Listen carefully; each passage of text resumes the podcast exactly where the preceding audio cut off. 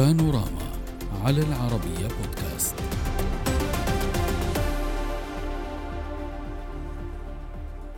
من على متن الطائرة أثناء عودته من زيارة إلى الصين استمرت ثلاثة أيام أطلق الرئيس الفرنسي مانويل ماكرون تصريحات للصحفيين أثارت جدلا وطرحت أسئلة عديدة بمطالبته أوروبا ألا تصبح تابعة للولايات المتحدة. ماكرون دعا أوروبا إلى الاستيقاظ على حد قوله مشددا على أن أولوية الأوروبيين عدم التكيف مع أجندة الآخرين في أنحاء العالم وطالب أوروبا بتقليص ارتباطها بواشنطن وب بتجنب مواجهة محتملة مع الصين بشأن تايوان. وحث ماكرون دول القارة على مقاومة الضغوط الهادفة إلى تحويلها تابعة لأمريكا وفق قوله.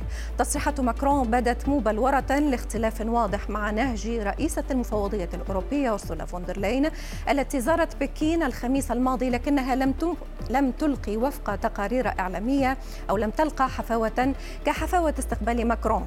ماكرون وفوندرلاين كشف بحسب التقارير التمايز في الموقف الأوروبي حيال الصين حليفة روسيا. فالاتحاد الأوروبي رغم انتقاداته لبكين لكنه لم يجمع بعد على شكل التعامل أو لم يجمع مع الصين في خضم التوتر الأمريكي الصيني. يذكر مشاهدينا أن حجم تجارة الصين مع الاتحاد الأوروبي بلغت عام 2020 856 مليار دولار واعتبرت بكين الشريك التجاري الرئيسي للاتحاد الأوروبي وفقا لفرانس بريس.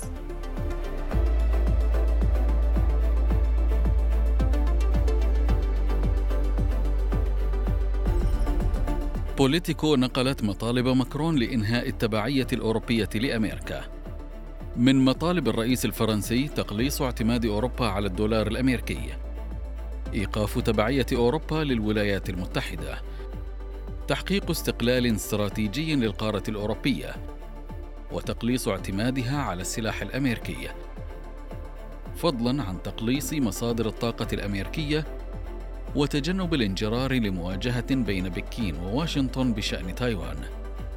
بوليتيكو نقلت عن ماكرون قوله إن أكبر خطر تواجهه أوروبا هو التورط في أزمات لا علاقة لها بها.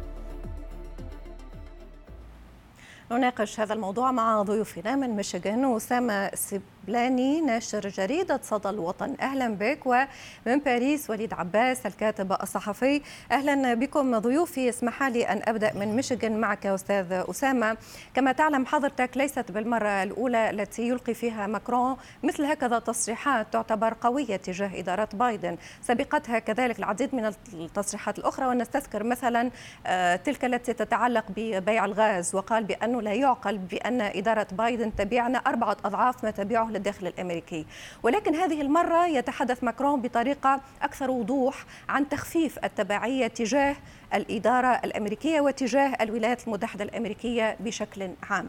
سؤال الرئيس هل هناك قدرة حقيقية؟ هل تعتقد بأن للرئيس الفرنسي آلية حقيقية لتنفيذ ذلك؟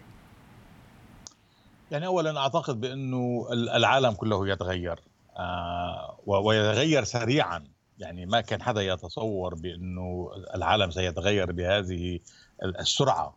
آه، آه، الإمبراطورية العظمى الأمريكية آه، تخسر وهجها العالمي بسرعة بسرعة مدهشة. والصين القادمة من الشرق إلى العالم تتوهج وتنتشر. أعتقد بأن ماكرون استطاع أن آه، يعني آه، يلتقط الفرصة المناسبة ليحيد أوروبا من الصراع القادم. وأعتقد بأنه لن لم يتصرف كأحادي آه، القيادات الأوروبية واحد من القيادات وإنما استشار بعض القيادات الأوروبية وهنالك نوع من المزاج الأوروبي الذي يريد الابتعاد عن الولايات المتحدة الأمريكية ولكن ليس بالقطيعة ولا الانضمام إلى الشرق ومحور آه، آه، الصين بل يريدون من أوروبا أن تكون محورا عالميا بحد ذاته وهل هناك قدرة سيد آه، وليد على ذلك؟ يعني ضيفي يتحدث كما استمعت له عن آه، محاولة أوروبية لتحييد موقفها ولكن حضرتك تعلم بأن المتغيرات التي نعيشها تضطر في بعض الأوقات إلى أن نكون طرفا بشكل أو بآخر. ماكرون يتحدث بصيغة آه، نيته الانفصال ولو اقتصاديا على الأقل خلينا نقول. هل هو قادر؟ يعني نستعير مقولة صينية شهيرة مسيرة الألف ميل تبدأ بخطوة ولكن في كافة الأحوال هذه المواقف ليست جديدة. ماكرون يؤكد على ذلك منذ وصوله إلى الرئاسة في فرنسا على ضرورة أن يكون هناك سياق استراتيجي أوروبي مستقل عن كافة القوى. الجميع يعرف أننا مقبلون على عالم متعدد الأقطاب وأوروبا لا تريد أن تكون مجرد تابع لأحد الأقطاب. الإمكانيات مما لا شك فيه متوفرة ليس بالضرورة على المستوى المباشر الذي نراه من حيث عظمة وقوة الاقتصاد ولكن أوروبا تظل سياسيا آه، لها وجود دولي غاية في الثقل وفي التأثير. تظل زبون كبير لكافة الأطراف كما ذكرت قبل قليل أنها أكبر شريك للصين أو الصين كمان أكبر شريك لأوروبا على المستوى التجاري. إذا أوروبا أوروبا تتمتع بتطور كبير في مجال التكنولوجيا. أوروبا لديها أوراق كثيرة في جعبتها ولكن المشكلة في أن يتفق الأوروبيون على مواقف محددة أو على خطوات محددة لتحقيق هذا المشروع. وهل هم قادرون على ذلك؟ سيد وليد هل هم ألمانيا موقفها قد تقترب من مواقف ماكرون ولكن بريطانيا مثلا هناك علاقة كبيرة وشراكة كبيرة مع الولايات المتحدة الأمريكية. هل تعتقد لن تتحدث على الاتحاد الأوروبي على القارة الأوروبية هل تعتقد بأنه قادر أن يكون هناك توافق آه، على مثل هذا التوجه؟ لا الأوروبيون الآن لا يتع... لا يعتبرون بريطانيا جزء من أوروبا أو من الاتحاد الأوروبي وبالتالي عندما يتحدث لهالسبب قلت لا نتحدث عن, عن الاتحاد الأوروبي نتحدث عن القارة الأوروبية مم. عن القارة الاوروبيه ولكن القرارات تؤخذ في الاتحاد صحيح. الأوروبي اذا آه، بالتالي بالتالي حتى الألمان الذين كانوا في مرحلة ما بالنسبة لقضية الدفاع الأوروبي المشترك يعني متشكك متشككين للغاية وما زالوا متمسكين بالسلاح الأمريكي وبالحلف الأطلسي تغيرت مواقفهم مؤخرا. في كافة الأحوال يرى الكثير من الفرنسيين من المراقبين الفرنسيين أنه آه، ربما من الصعب أن تتحرك أوروبا بأعضائها 29 في اتجاه من هذا النوع خصوصا مع دول اوروبا الشرقية التي نعم. تنهج نهج مختلف تماما ولكنهم يتحدثون عن خلق نواة صلبة من بعض الدول الدول أوروبا الغربية تحديدا أو الدول الرائدة في المشروع الأوروبي لكي تحدد هذا المسار وتتفق على مجمل الخطوات التي يمكن اتخاذها للاستقلال الاستقلال ليس فقط عن الولايات المتحدة ولكن ماكرون تحدث أيضا عن الصين يعني رفض أيضا أن تكون أوروبا تحت سطوة الصين. آه وفي كافة الأحوال المبادرة في هذا الأمر نعم. كانت للولايات المتحدة. الولايات المتحدة هي التي بدأت تنسحب من العالم منذ أيام أوباما وأكد ترامب على ذلك وبايدن يتابع نفس الطريق فمن الطبيعي أن يبحث الأوروبيون عن سياق استراتيجي يكفل حمايتهم اولا نعم. ويكفل ازدهارهم الاقتصادي والتجاري أيضا. هل لديك رد أستاذ أسامة على ما تفضل به الأستاذ وليد في هذا الإطار؟ لا أنا أتفق معه آه، على كل شيء تفضل به ولكن أضيف بأن أوروبا لن تبقى كما هي اليوم آه، سياسيا طبعا لن يتفق. لن تتفق 29 دولة على قرارات ماكرون وألمانيا آه، فرنسا وألمانيا. ولكن ال ال آه، آه، يعني الدولتين الكبيرتين في أوروبا هم فرنسا وألمانيا. طبعا وبريطانيا خارج اللعبة الأوروبية لأنها خرجت من ال من ال من اليوروبيان يونيون الاتحاد الأوروبي.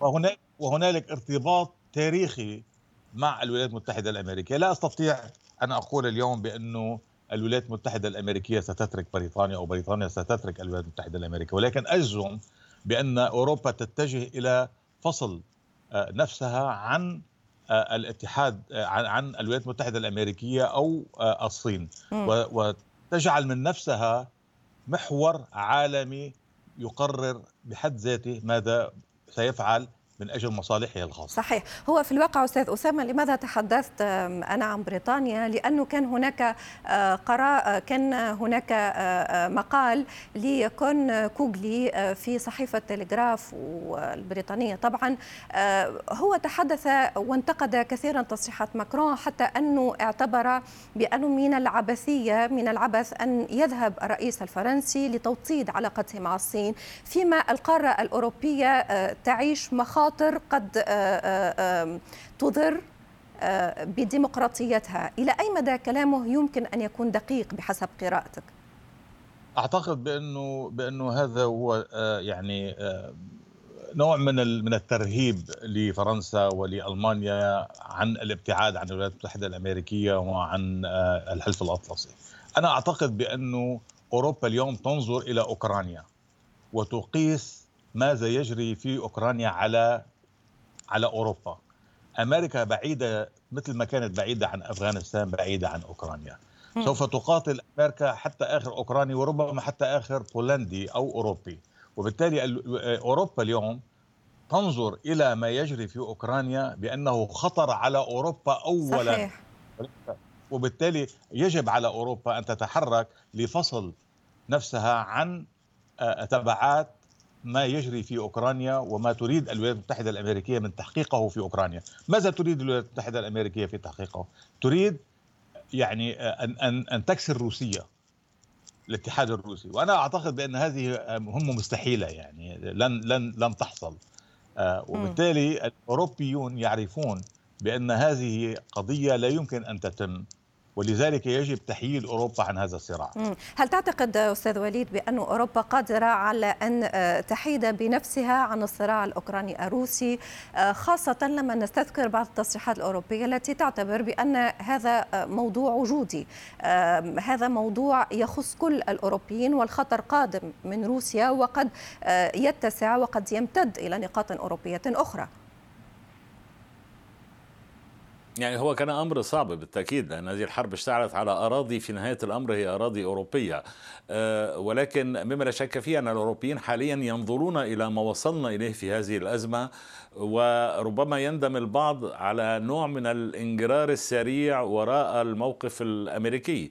الأمريكيون دفعوا بقوة لاشتعال أو لتصعيد الأزمة مع روسيا في هذا المجال والدخول في حرب قوية مباشره وهذا الأمر يشكل عملية تجارية مربحة للسلاح الأمريكي. وبالتالي من يدفع الثمن أساسا هم الأوروبيون.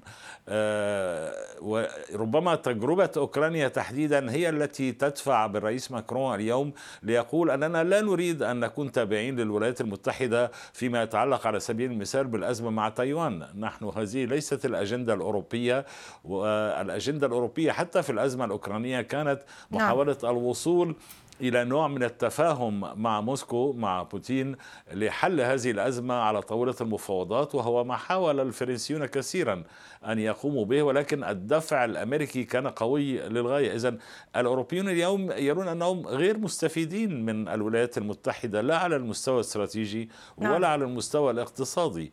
وبالعكس يجدون أنفسهم في أزمات بسبب المواقف الأمريكية. أزمات مستمرة. نلاحظها كل يوم مع نسب التضخم في مختلف الدول الأوروبية. أود شكركم جزيل الشكر من باريس وليد عباس الكاتب الصحفي ومن ميشيغان أسامة سبلاني ناشر جريدة صدى الوطن. شكرا لكما.